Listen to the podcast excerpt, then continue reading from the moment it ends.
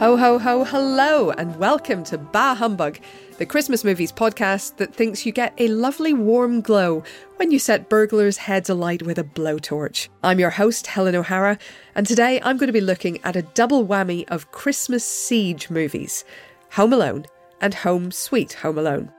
Yes, the Chris Columbus John Hughes classic and the recent Dan Mazer reboot quill form the basis of today's discussion.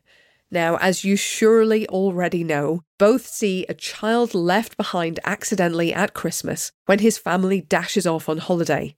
Then he's forced to defend himself and his home against intruders.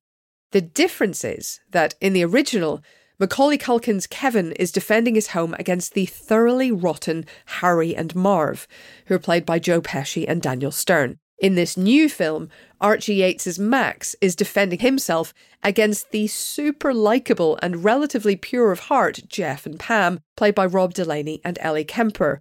They, in a whole misunderstanding of things, believe that Max has stolen a valuable doll belonging to them and are just trying to get it back. So, you know, not quite such clear cut villainy. Anyway, you may be able to guess my views on which one is better, but you're not going to catch me here monologuing all day. So instead, with me to discuss it are Ali Plumb, who's Radio 1's film critic and creator and host of the BBC's Movies That Made Me series, which I highly recommend, and Chris Hewitt, Empire's associate editor, open brackets, review, close brackets, and host, of course, of the Empire podcast, which if you haven't listened to yet, I cannot recommend highly enough, and not just because I'm on it.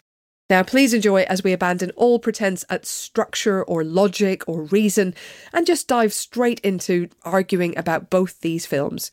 And do please be warned that in the event that you haven't seen them, spoilers do abound.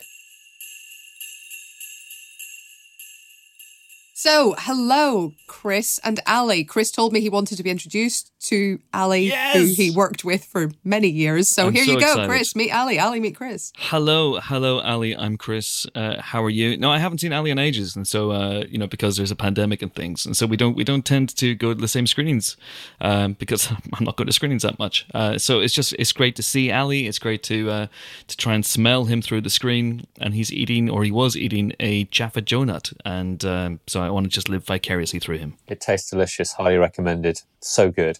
I just want to point out that behind Chris is a beautiful portrait of Columbo. I mean, he would have worked out the wet bandits like that. Oh, I mean, yeah, not a problem. Not not that they hide it, what with the taps, but Lord, there would have been no problems. Just Well- before I go, there you are, red-handed, easy, done. Yeah. There's a there's a lot of crime in this movie, and Columbo would have been absolutely on top of it. Uh, for example, at the end of the movie, I, I know are we? I don't know if we're getting into it too I early. mean, sure, let's just start. Like, don't worry But- about me. Yeah. No, no, but I, I, this isn't the starting. I'm just going to point out. But at the end of the movie, the wet bandits are apprehended, and Mm. Kevin is off the hook in terms of his because the house gets tidied and everything gets fine. You know, everything's fine, everything's squared away neatly, and the old man presumably is the one who calls the the cops. And you know, the, Kevin's association with the wet bandits it doesn't seem to be known to the cops, but Columbo would have cracked that in a heartbeat. I'm not sure. I'm not saying Kevin deserves to go to jail for what he did to those poor men, but you know, Columbo well, would have nailed him. Yeah, that's interesting because I, I actually did do a thing a few years ago. We are getting just started in the middle. So, you know, hi, everybody. We're talking about Home Alone and Home Sweet Home Alone. uh, I did a thing a few years ago where I talked to criminal lawyers and sort of insurance people and social workers and a doctor about the real outcome of Home Alone, the original Home Alone. And suffice it to say that Marvin and Harry would be dead several times over. several, several times. I mean, you may not have realized that, but but dropping a hot iron directly on someone's face is is actually not something that they would shrug off. That's a fractured skull. That's a fractured skull right there if you're Right lucky, there. you know? Yeah. And there's, Um, there's numerous things, but there'd be, there'd be lacerations. Yeah. There'd be all kinds of, of things. I'm saying I'm saying The Marv scalping. or Marvin as you call him because apparently you're not yes. that well acquainted with him. uh, Marv, I'm saying he's dead. He's fully dead. Harry, dead, yeah. Harry, I think just has life altering injuries, but but Marv is dead. In two, you see their skeleton. Like you actively see a human skeleton electrified. That's dead. That's after four or five bricks to the head. That's dead. It reminds me of that weird news story that came out a couple of days ago, maybe it was a week ago, where scientists, heavy inverted commas, people who were asked, were positing the idea that a glove slash gauntlet that big might not be possible to click in the way Mm. that Thanos does with the Infinity Gauntlet. To which I said, I'm starting to think that this whole Avengers saga might not be based in reality. No, they wouldn't be alive by, you know, minute three of the ice slipping debacle, the hand being melted off and the M being imprinted into the palm. It's like it's for kids, folks.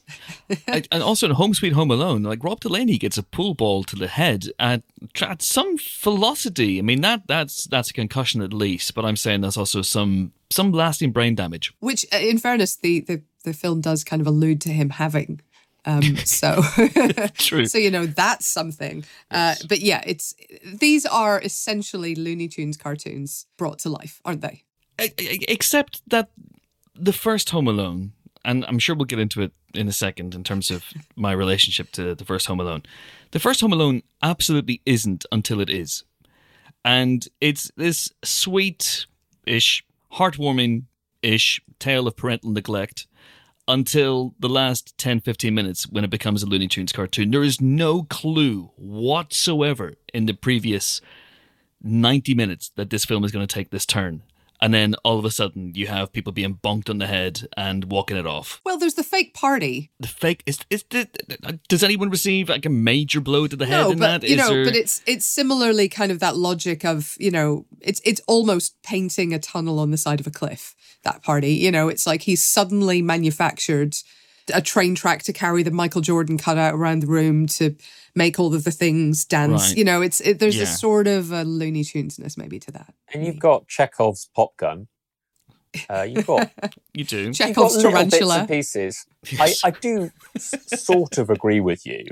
Like, but you, wa- this is a movie where you've seen the trailer, right? Like, you know what this movie is. You know the third act is going to be all that. I think when you rewatch it now, I think you're absolutely bang on in a way, right? The first hour contains no caperage.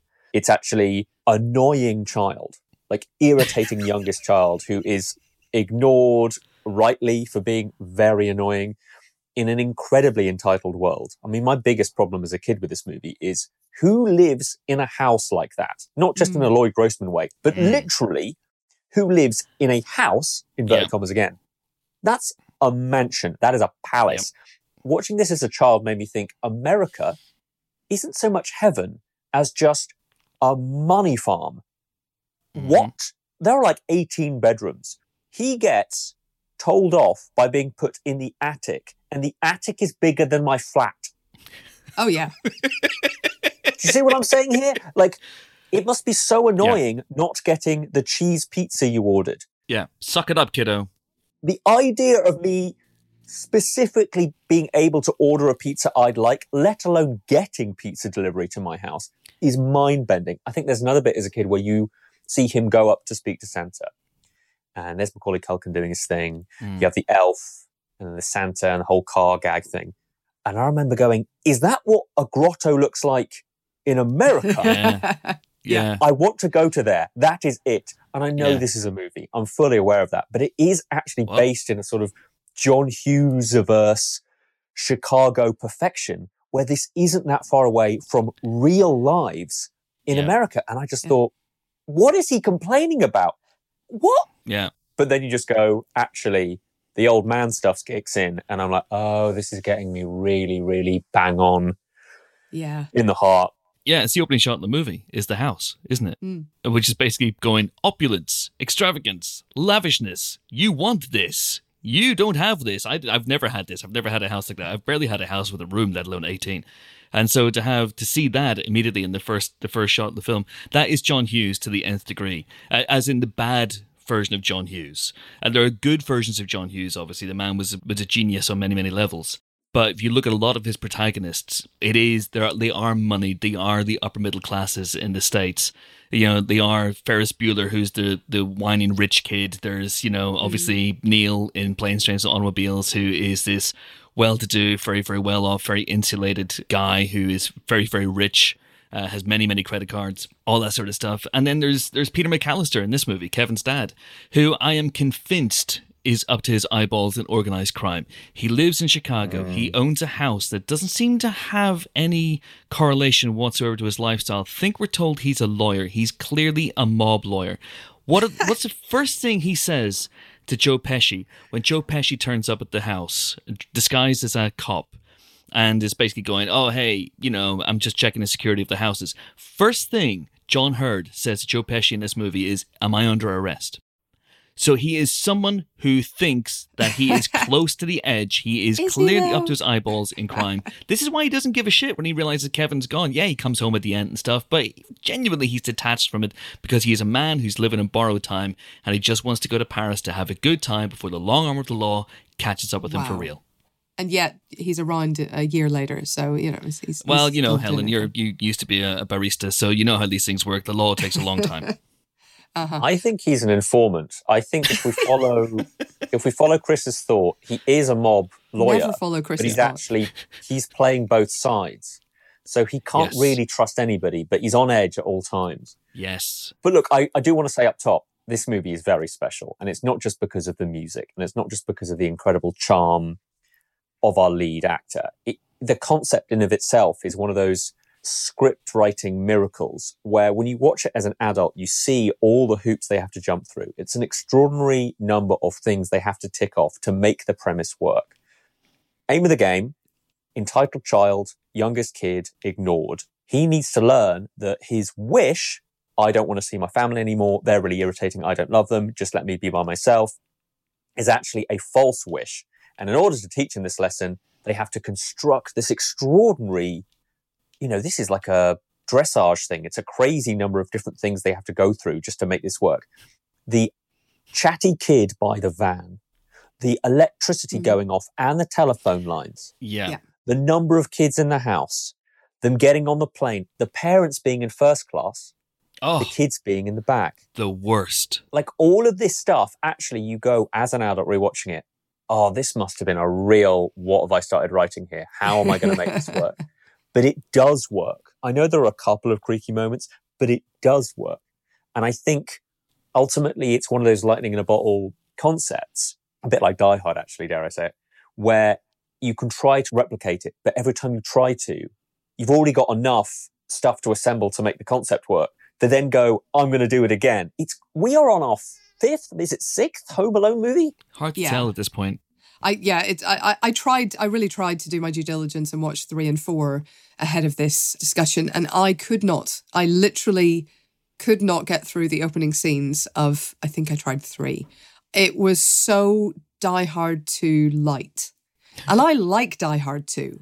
I am a fan, but I could not. I, I absolutely couldn't handle it. So uh, I think I've watched it way in the distant past, but no, I did watch Home Alone 2. I have some thoughts on that. But um, but yeah, no, some of the some of those uh, sequels are dreadful. I mean, we we should l- quickly at least bring in Home Sweet Home Alone, which is you know the hook for for talking about all this because I think that's that kind of does away with most of the thorny questions that Home Alone 2 has to deal with, which is how does this happen to the same guy twice? Um, that by by essentially doing a remake, but having a nod to the fact that the original exists. But it's and we've discussed this, Chris, on the Empire podcast already. So people, some people out there may know what I'm going to say here, but they've made the burglars way too likable. There is nothing to cheer in a sympathetic person who's on their uppers getting their shoes set on fire. That's bad. That's a terrible thing to happen.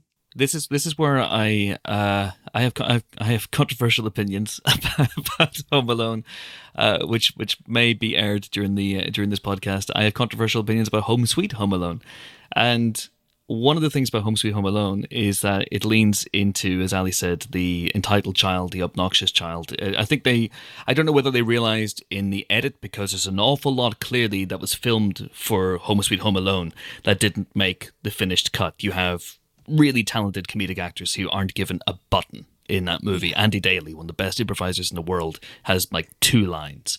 They they don't even get the Jim bit. Rash with the bells, right? That was funny. I liked I liked Jim Rash. But yeah, you need more Jim Rash. You need more really really funny people. It litters the movie with really talented comedic performers. Then doesn't really let them do their thing. But for, if, for example, it doesn't have the moment right, which is the moment when the parent realizes that they've left their kid at home. That in Home Sweet Home Alone is played off screen, which is, I think, an indication that something went wrong in the editing of this movie. But I also think that in editing, they maybe realized that the kid in Home Sweet Home Alone is even more obnoxious than Kevin McAllister. And so they downplay him and they shift the focus onto Rob Delaney and Ellie Kemper who are much more likable, and I would much rather spend the time with them. And this is why I was I was actually thoroughly charmed by the first hour of that movie until they start getting hit in the face and hitting the ghoulies and hit and hit everywhere. And then I I, I switched off because as you say, Helen, you don't want to see these people who are in the right. that's, to an extent. To, to an, an extent. extent. I mean, they're they're homebreakers, I guess. Yeah, okay, but you know, mens rea Nobody's and all perfect. that. Nobody's perfect.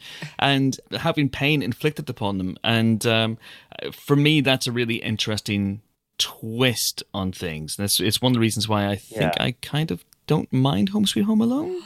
There's a perspective switch, right? Because it's the young child who steals, steals, actively steals a very expensive uh, dolly, let's call it a dolly, and then keeps it to himself like that's that you know it's everything happens to our hero in home alone it happens to him like he's not an active propulsive i'm going to purposely lock myself away and not spend time with my family it's mm. circumstance but this is an odd situation where in home sweet home alone he does a bad thing well he hasn't technically they think well, he has. Again, I wonder if that was something that was changed in post. I, w- I would also say that that movie, this like Home Alone Six, if we call it Home Alone Six, is also novel insofar as that it really is visually obviously affected by the pandemic.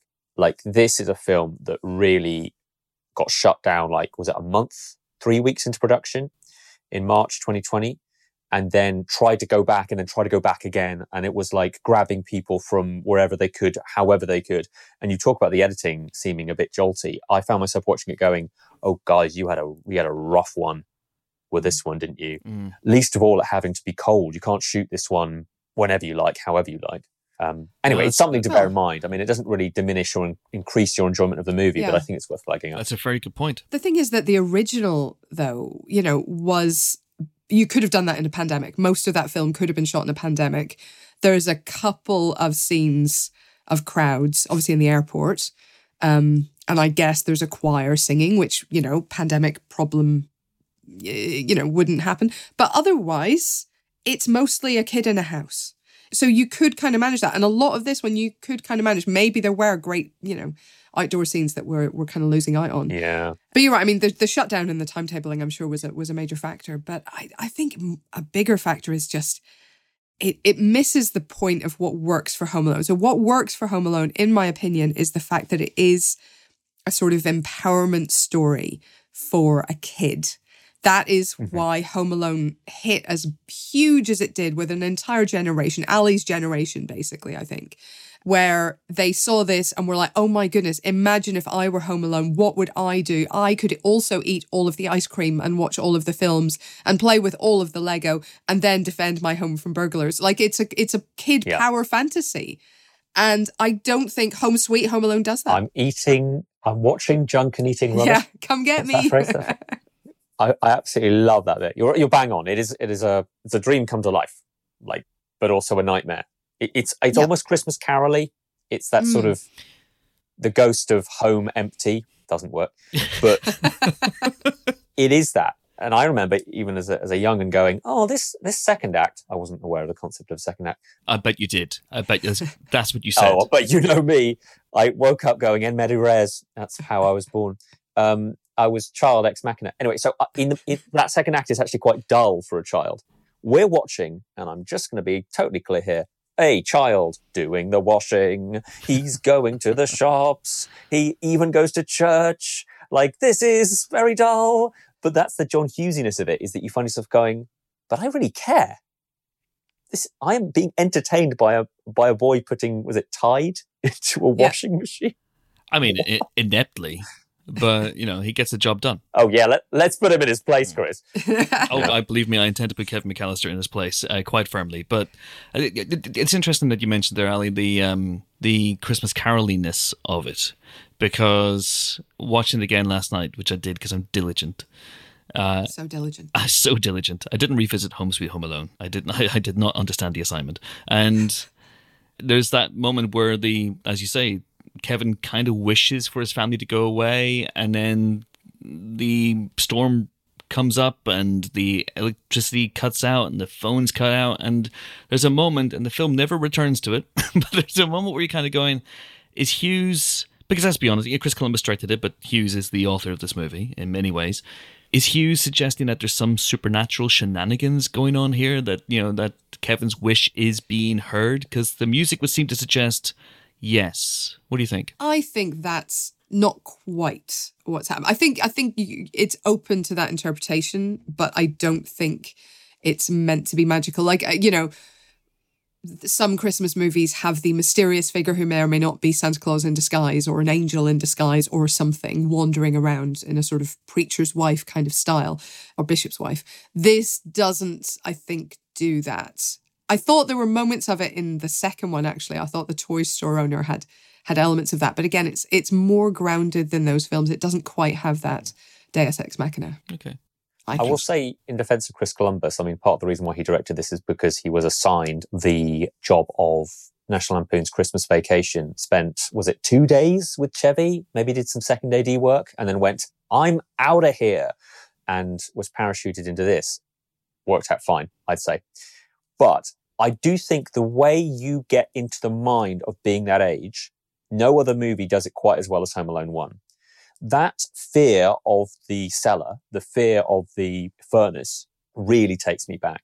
Being whispered in your ear by a bigger brother, by a bully, this horrible myth, this legend of the killer next door.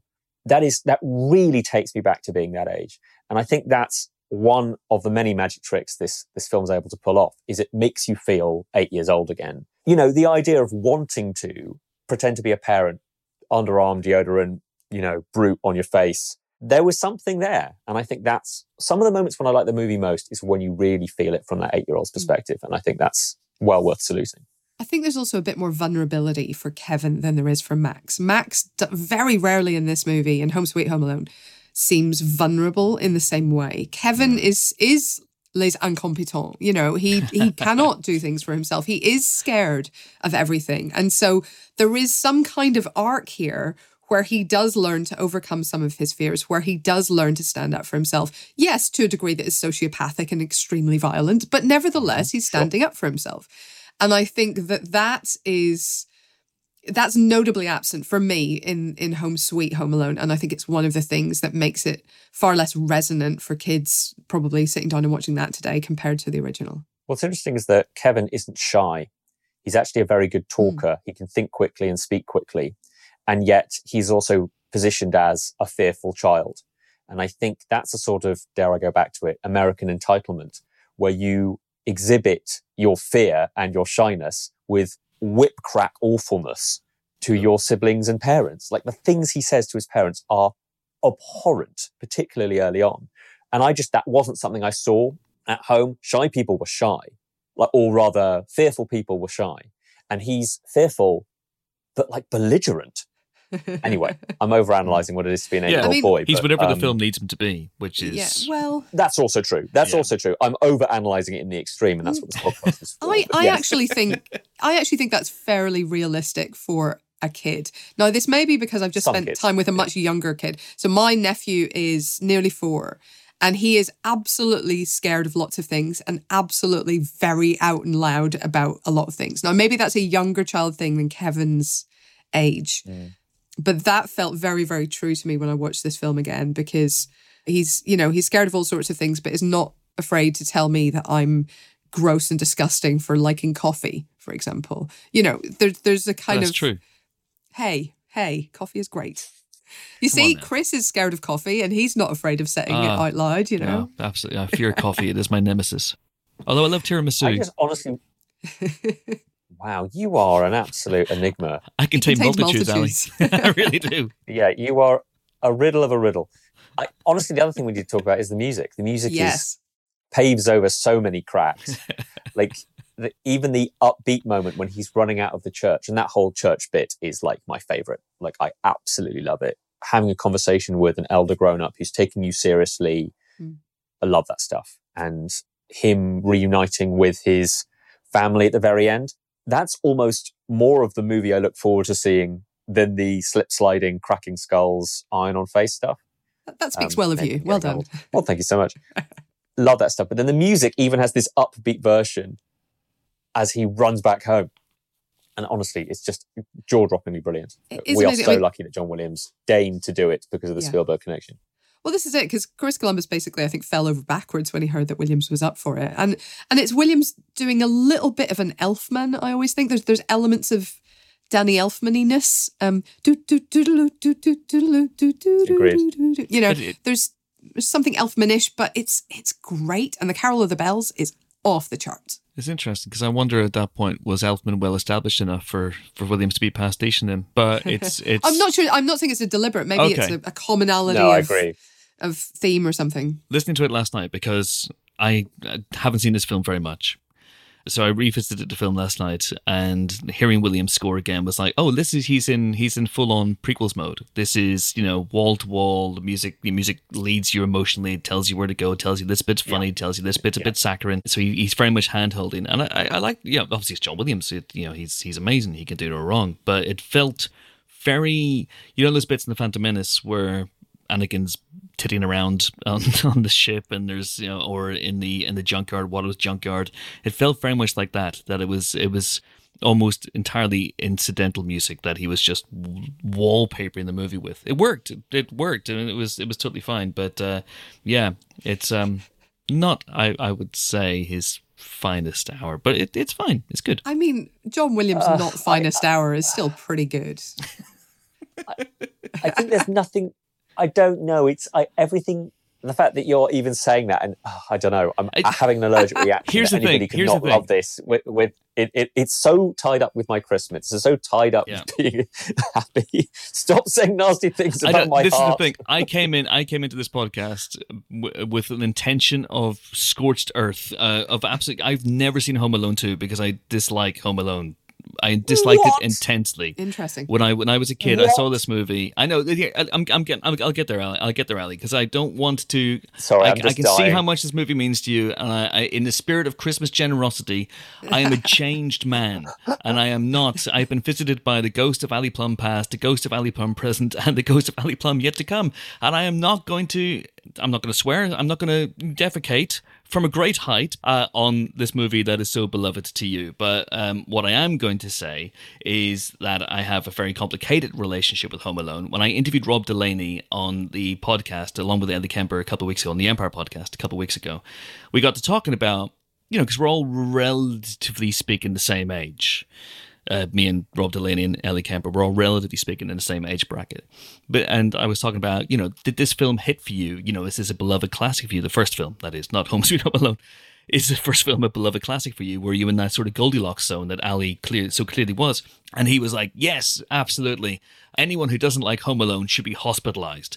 it's like, Headshot. I am going Boom. to stay Bullseye. quiet about my feelings about the first Home Alone at this point. I just nodded and went, yes, Rob, that is absolutely correct. I should be hospitalized. But now, listening to Ali and how impassioned he is about this movie, I'm inclined to agree with Rob Delaney. I should be hospitalized, ideally with a can of paint thrown at my noggin, uh, because I, I, feel bad about this. But I will say this: saw the film when I was a kid. I was maybe just a little too old for the Kevin Wish fulfillment stuff to really connect with me. Maybe, maybe. I certainly didn't connect with it the way I did with the other John Hughes Christmas comedy that came out round about the same time, National Lampoon's Christmas Vacation, which I think is one of the greatest Christmas movies ever made, mm-hmm. or Planes, Trains, and Automobiles. You know, all the great stuff that he that he wrote. So I didn't revisit this movie for a long time, and I never watched Home Alone two, and I tried to revisit this film a couple of years ago and I couldn't finish it. I had to turn it off. And so last night I rewatched it again and I, I can see Ali. Don't worry, I'm, there's a good, there's a happy ending here. There's He's a happy there. ending. There. There's a happy ending here. I didn't hate it. There you wow. go, happy ending. There's my gift to you. Just, just effusive, effusive praise there. Ali clapping for this, this transformed man. Look at him. Look at him. He's a, he's aglow with Christmas pleasure. Hello, I'm Sam Pay. And I'm Martin Zaltz And we are the two hosts of a podcast called Song, Song by, by Song, Song, where we listen every week to a track by the musical artist Tom Waits. Uh, you might know him for his gravelly voice. very nice. His appearance in films, but also his multi decade spanning career uh, involving blues, jazz, and all sorts of other kinds of experimental music. So we're basically like a book club for Tom Waits. And if that sounds like your cup of tea, you can find us at songbysongpodcast.com or wherever you get podcasts. I, I am on record as saying that I think, and I, I genuinely am not entirely, you know, exaggerating here. I do think that Home Alone is a more dangerous movie for kids to watch than, say, Reservoir Dogs. Reservoir Dogs says that pain hurts, that if you are shot, you will lie there and in agony and then die. Home Alone says you can do horrific things to a human being and it will basically be fine. It is a very, very irresponsible, dangerous movie. That said, I think it's kind of adorable. so Yeah, I, I think I think you've had an hour's worth of learning and growing and doing the shopping and you know, your parents freaking out. I think as a kid I also fully it, it was a lesson to me as oh my parents do really care like they're absolutely run ragged with the nonsense of looking after us and the travel and the uh, alarm clocks, that sort of side of living, which was just not something that occurs to you when you're six or seven. And I, I now also really like the adult stuff. I adore the polka, polka, polka bits, like all of that is just beautiful Candyland. Love it. Absolutely love mm. it. We haven't talked enough about Catherine O'Hara, and not just because of her name, but we, like we haven't talked oh, at all about oh, Catherine O'Hara. I know she has a real job here. She has a real job. She has to be sympathetically the person who has let this happen, and also the angel mother who's like, "I'm staying at the airport and I am getting home." When she is trying to convince the older couple, "Here are my earrings. Do you think this is a Rolex?" My heart just bursts. I I love it. I, I just think it's so beautiful and wonderful. And how have they, how has it this been scripted in a way that I'm not going, you idiot? Yeah. I'm going, yep, totally get it. I think I think it's I think that the key there is that they make her feel worse than you could possibly feel about her. I love, that, I love that they're her husband, who's, uh, as we've discussed, up to his neck in crime.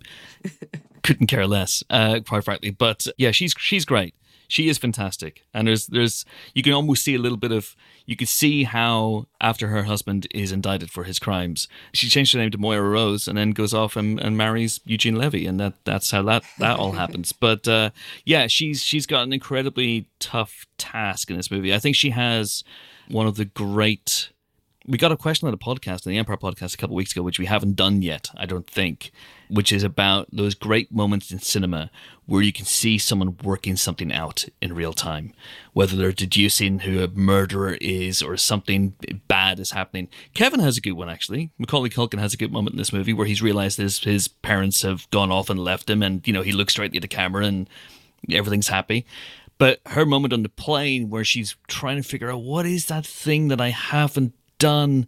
And then, of course, you know, the Kevin to camera is one of the great, you know, realization moments, freakouts in, in, in cinema history. But that moment as well, where she's going, "What is it? What is it?" Because that's incredibly difficult to do on camera. You know, to to show the process of thinking is incredibly difficult to do for for actors, and so she nails that absolutely. She's she's the heart of the movie for me. On that realization moment, Chris, I'm really glad you brought that up. Mm. What I love about Catherine O'Hara and I love about the scripting of that is that she isn't realizing it by going and checking the heads of the kids who are all dotted across the uh, the back of the plane. She doesn't do it by going through a checklist and working it out. It is a piece of her soul, that motherliness, which is, I know something's off. And everyone's saying, no, no, no, no, it's yeah. nothing. I really like that it's not done like, I'm checking all the heads, easy writing. Oh, you're not Kevin. Where's Kevin? That never happens. It's in her brain, it's in her heart, and it comes to her. And that's why the Kevin lands so well. If it had been a mechanical realization, it would have just not worked in any way. She has a motherly son connection. I think it goes back to the conversation on the stairs where he's being a brat. And I think, again, as a kid, this teaches you in a way that I've not seen many other TV shows, uh, at least in the 90s, early noughties, try to deliver, where you can say, I don't like you. You annoy me in fact, I hate you some of the time and I will tell you so. But actually, at the same time, I do love you. And that conversation mm. with, with the mother, you're being sent up to the luxury penthouse attic. I don't know. I think there's a nice, there's a nice John Hughes subtleness there that really works wonders for me. Yeah, that's a good point. I think I, so. In her mind, she must be running through everything from the moment they left the house. So she was going, okay, so okay, so now we're in the car. We're in the car now at the airport. Something's not right. There's something missing at this point. We're checking in. We're running to the gate. Who's not there? Kevin. F- sorry, Kevin. Humbug. Because I'm, I'm, not swearing. I'm not swearing on this podcast. So so strong. Which Yeah. they struggled not to do, by the way. I think there's one S word, uh, but otherwise it's Raja Frussia. And our our wet bandits really, really struggle to do the Looney Tunes uh, swearing. Like, and it's hysterical now. I think it's absolutely fantastic how you can be catapulted down a flight of icy stairs and go. Grrr. They sell it, by the way. Stern They- and Pesci. they They, really do. sell it so Yeah. well, and they, they make that stuff work. They even sell wearing smart shoes when you go and steal stuff from a house. When you do burglary, treat yourself to a pair of boots. That's all I'm saying. I know. I What if mean, you're not the right size. whatever. Just I wear mean- boots. Don't wear smart shoes. In the snow, you mug. Anyway, You would think that as Chicago natives, presumably they would know this, but apparently Apparently not. Not. I do want to talk about Home Alone 2 for just a tiny bit. Just I'm out. uh, no no I'm in. spoilers, Chris. No spoilers. First of all, very important public service announcement. If you skip from 26 minutes 40 to 26 minutes 50, you can absolutely skip Donald Trump. I think that's really important. Is that all Um, he's in the movie for? 10 seconds? Oh yeah, he just walks past and directs Kevin to the lobby of the Plaza Hotel. But what's hilarious to me, I do want to talk about this for a minute. That was his condition for people using the Plaza was that he had to be in the movie. But like the Plaza is, I don't think it's controversial to say, a very fancy, posh, nice hotel, right? I would like them to give me a free room. That would be lovely. But this film portrays all their staff as incompetent, nosy, venal, corrupt, and and possibly dangerous individuals. And he had no problem with that as long as he was in the movie. What a moron, honestly. I mean, foreshadowing much? Yeah. Uh, anyway, but uh, it it does just about manage to to do all that engineering that Ali talked about of explaining how this could happen, what went wrong to get him in New York on his own, why they take a while to also get there. They do some of the engineering again. I think with every sequel to this franchise, I think it becomes more and more difficult to come up with any plausible explanation for any of that. I think what's also impressive with the engineering, which is obviously a really good word for this, is that they managed to not make you realize, perhaps maybe on the second or third viewing, when you get there, Chris, you will see it more clearly, but it is the same structure as the original film in a way that's not quite carbon copy, but actually directly very Yeah. similar. You have the scary bird lady, as I always called her. She is Old Man Marley. And at first appearances, you think she's X. You get to know her a bit, and then she comes and helps you at the end. Like the actual structure of film is dangerously close. And I'm thinking, someone says, maybe not gun to your head, but like paint can on a string of Damocles over your face, says you need to make a sequel to Home Alone. That is a really good job. Like, because it's, it's undoable. It's, it's on paper impossible. So the fact that it works even slightly is fantastic, Home Alone 2, though I think Home Alone 1 will always be my favorite. But Home Alone 2 is, yeah, you're right. It's it's as good a sequel as you're going to get to that. Yeah. Home Sweet Home Alone, perhaps not so much for me. I I just think it lost the kid aspect, and I think you know Yeah. there there is a scene where you have Max uh, Archie Yates's Max basically putting you know throwing himself headfirst into a pile of Skittles, a la Scarface, and I get that that's a joke for the adults, but that's about as close as we get to kind of any kids fantasy for this movie. There's that, and there's setting up his uh, I, I don't know Hot Wheels essentially all the length of the stairs. That's that's as much as you really get for the for the sort of Yeah. It's unrealistic. wish he, fulfillment. he couldn't yeah. do it in the time he has. That's I know, right? It, it doesn't make any not sense. what she's saying. No, I agree. It doesn't. It doesn't deliver the the goods. You know that kind of like end of Skyfall. You know where we're laying out all the turrets in Walk the Baddies. It doesn't have the wish fulfillment along the way. Um, I think Archie Yates is adorableness, cuteness personified, and the fact that he doesn't come across as being as sweet as Jojo Rabbit, Archie Yates, is a real shame. I think there's also a Mm. slight sense of cheapness, uh, the slight sense of, of uh, maybe more than slight TV moviness to Home Sweet Home Alone, which is a shame. Maybe we see this Wait, more in as terms adults. of the stunts and so on. Yeah, or- the stunts and the, it doesn't feel as slick or as polished. Sometimes the camera just feels a bit there. I'm not saying, you know, the I always love the bauble shot in the first Home Alone. Mm. little things like that. There's like just little touches of flair, and you're not getting much of that with with Home Alone Six, as I keep calling it. As you should. It is the sixth Home Alone movie. I, what I'd also say about this movie is, and I said this in other shows, I'm not going to be upset if Bring It On Nine isn't very good, and I'm not going to be upset with Home Alone Six not being perfect. I'm just not upset about it. There, you know, there are other films to love and enjoy. It doesn't actually take away from the first two movies. I am just over the moon that they didn't go meet Kevin McAllister. They didn't do that. This is a whole new kid doing his whole new thing. That's true. What do you think Kevin McAllister would be doing nowadays? He's in the Trump administration with Ferris Bueller. There's there's no question about it. I think he's working with his brother at Royco, and he's doing his best to facilitate the merger that his aging. Uh, I insert joke here. Succession. Um, There's the there's a shot of uh, Kieran Culkin in the first Home Alone as Fuller, where he dr- as he as he's drunk as he's just drunk the Pepsi, where he looks up, and the angle of that shot is identical to the angle of that very very famous now memeable image from the penultimate episode of Succession season three, where he's just done something very naughty and been caught and been caught um, doing it by his dad. And so I wonder, I wonder if if perhaps Fuller has grown up to uh, become a high flying executive as well. I quite like the idea, I must say. So you're you're basically saying it's not so much mob lawyer as corrupt media exec that his dad goes on to be, becomes No. a billionaire, No, I and think sets them all up in the world. This No, I think what happens is Peter McAllister, soon after the offense of Home Alone 2, Lost in Donald Trump, gets massively arrested, which I believe is a legal term. Wow. Uh, yeah. Goes to prison for the rest of his life. Big prison. Uh, big prison. yes, Whoa, big steady. pokey. Whoa. He ain't getting out of that uh, Mm-hmm. for a long time for his massive crimes. And th- what happens then is the rest of his family, the McAllisters, except for Buzz, obviously because Buzz shows up in Home Alone 6. That's Yeah, how right. I was going to start calling it. right? As, as a well, security it's rent a cop. Yeah. rent a, rent a security guard. yeah. So the rest of the family have to change their names. So Fuller becomes Roman Roy, and um, Catherine O'Hara becomes Moira Rose, and that's that's what happens. So basically, this movie is like the lodestone. It is the it is it is the patient zero for every bit of uh, pop culture that came afterwards. Wow. Of the Home Alone verse. I have to agree with you. I would say this uh, you first, have to agree with me. this first film also, I think, inspired John Krasinski to give us the nail moment in A Quiet Place. Oh, And, and this movie set me up to squeal in the cinema when I first saw A Quiet Place. I mean, I was going, "Where's the tar? You've missed a trick there." Uh, but oof, Oof. Yeah. And Yeah. that is why you are now a ghost because you screamed in the cinema and then the aliens got you. go. And uh, spoilers for A Quiet Place. And uh, you're now the ghost of Ali, past, present, and future. quite right, quite right. I get to do three times as much freelance work. It's fantastic. I'm very grateful for the situation. Um, it's also So- just this. I mean, can we? I don't know. I've got so many more notes about this darn film.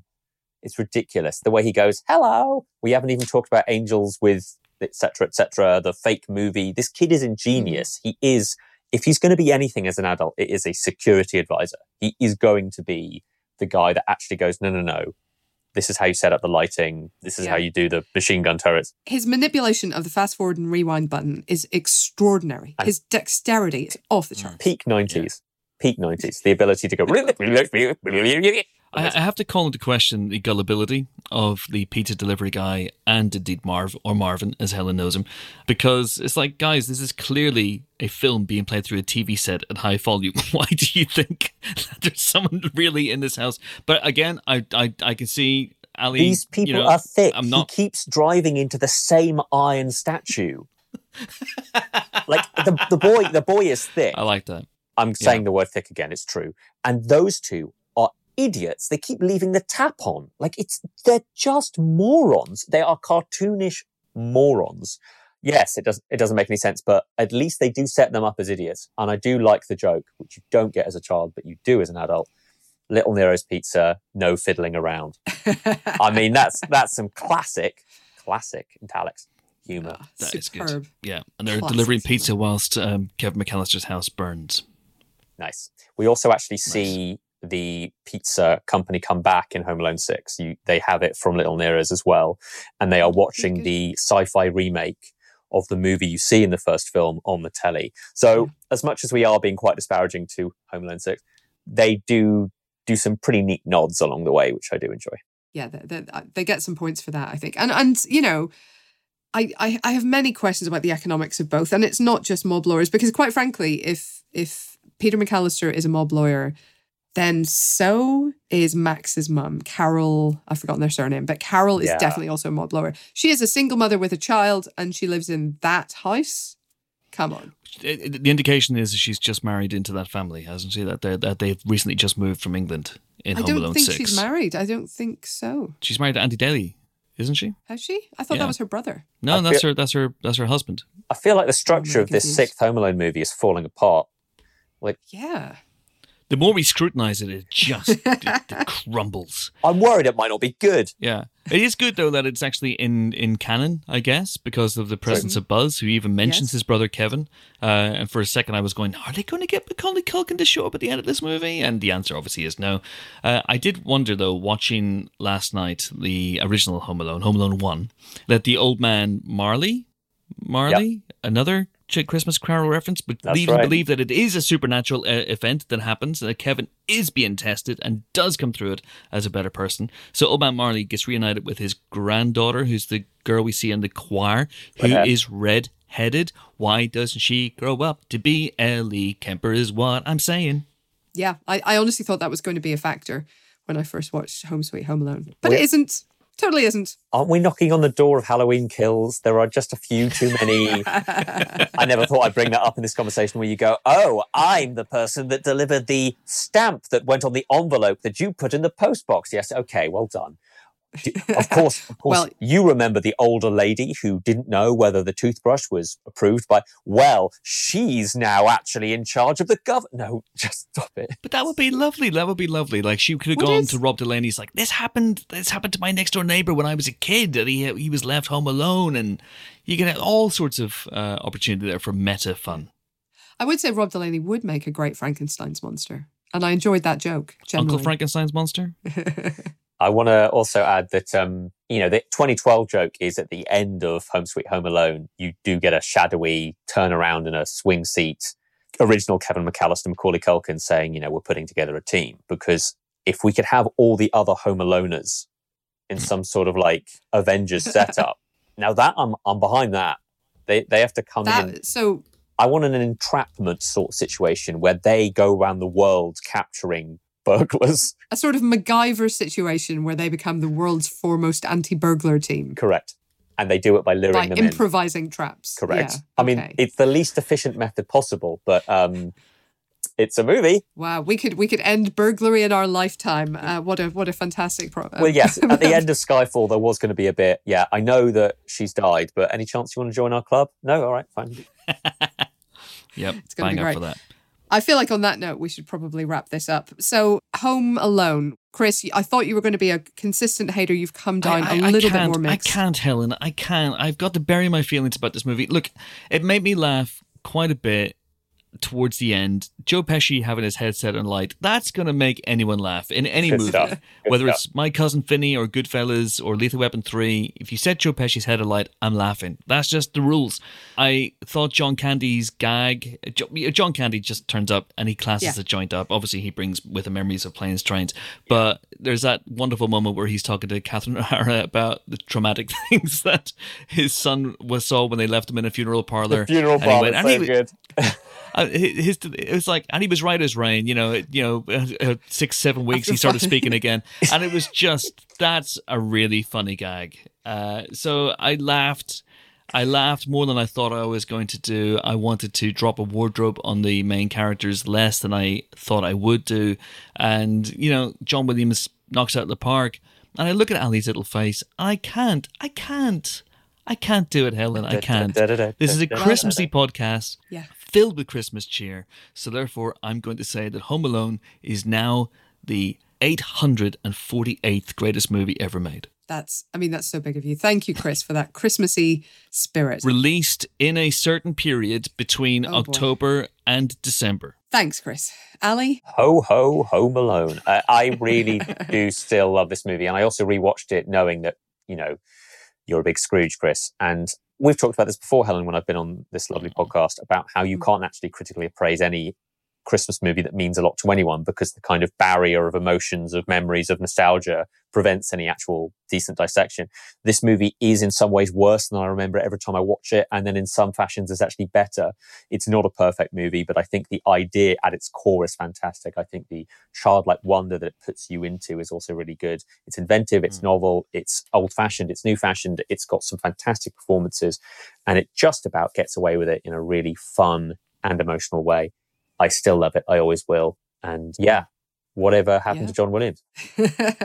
you know what? I think he's. I think he's really. He's got, he's, he's got a future ahead of him. He could, for example, usefully, I don't know, advise Spielberg next time he makes a musical. That would be cool. what a good idea. What a good idea. Can I just say, idea. Ali, Ali saying there, ho, ho, home alone has uh, has lit the old creative fire. He's got the old creative juices flowing. So I'm going to pitch this to you guys. I think this could be our get rich quick scheme that we could get okay. out of podcasting forever. What about this? Ho ho Home Alone, a Home Alone movie. Yes, okay, right. You with me so far? But set at Christmas. What do you think about that? Wow. Okay. I mean, throw it out I, there. I thought, I thought, I genuinely thought you were going to have an idea there. I thought it was going to be like somebody um, defending their home against Santa. I did. I thought that idea. was where you were going. I just said the idea. The okay. idea was great. You realize that they all take place at Christmas, though, Chris. That's so, that's something mm-hmm. you're aware of. So you're saying it's it's a young elf defending the North Pole against the Easter Bunny, the Krampus. The Krampus. That's what it is. The Krampus. Nailed it. I mean, it's, then, it's, good. And Columbo solves it, played by oh my God. Mark Ruffalo. Mark Ruffalo. But as Mark the Ruffalo, Ho ho ho! That's it. Nailed it. Yes. Oh my goodness have we just have we just turned this into a thing? Uh, okay. I will say, in my defense, I have only seen two Home Alone movies. Uh, I thought it was a coincidence that they were both set at Christmas. I didn't realize it was a thing. Okay. Well, I mean, it, it's no bad ideas here, Chris, apart from yours. No bad ideas. We clearly have a lot of workshopping to do. We're we're clearly going to have to, you know, put our thinking caps on and really nail this down so we can all become Hollywood millionaires by writing Ho Ho Home Alone for next year. Until then, thank you so much, Ali Plumb. And thank you to Chris Hewitt. My pleasure. You filthy animals. Have a Merry Christmas. Merry Christmas. Kevin!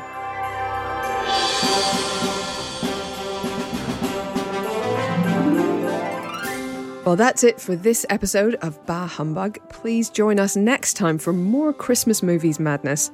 In the meantime, I've been your host, Helen O'Hara. This podcast is edited by Ben Williams and produced by Kobi Omenaka for Stripped Media.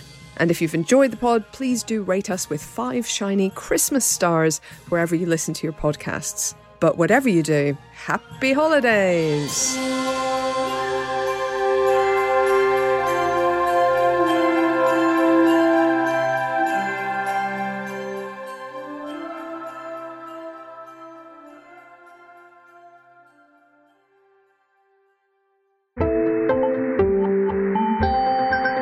Just heard a stripped media production.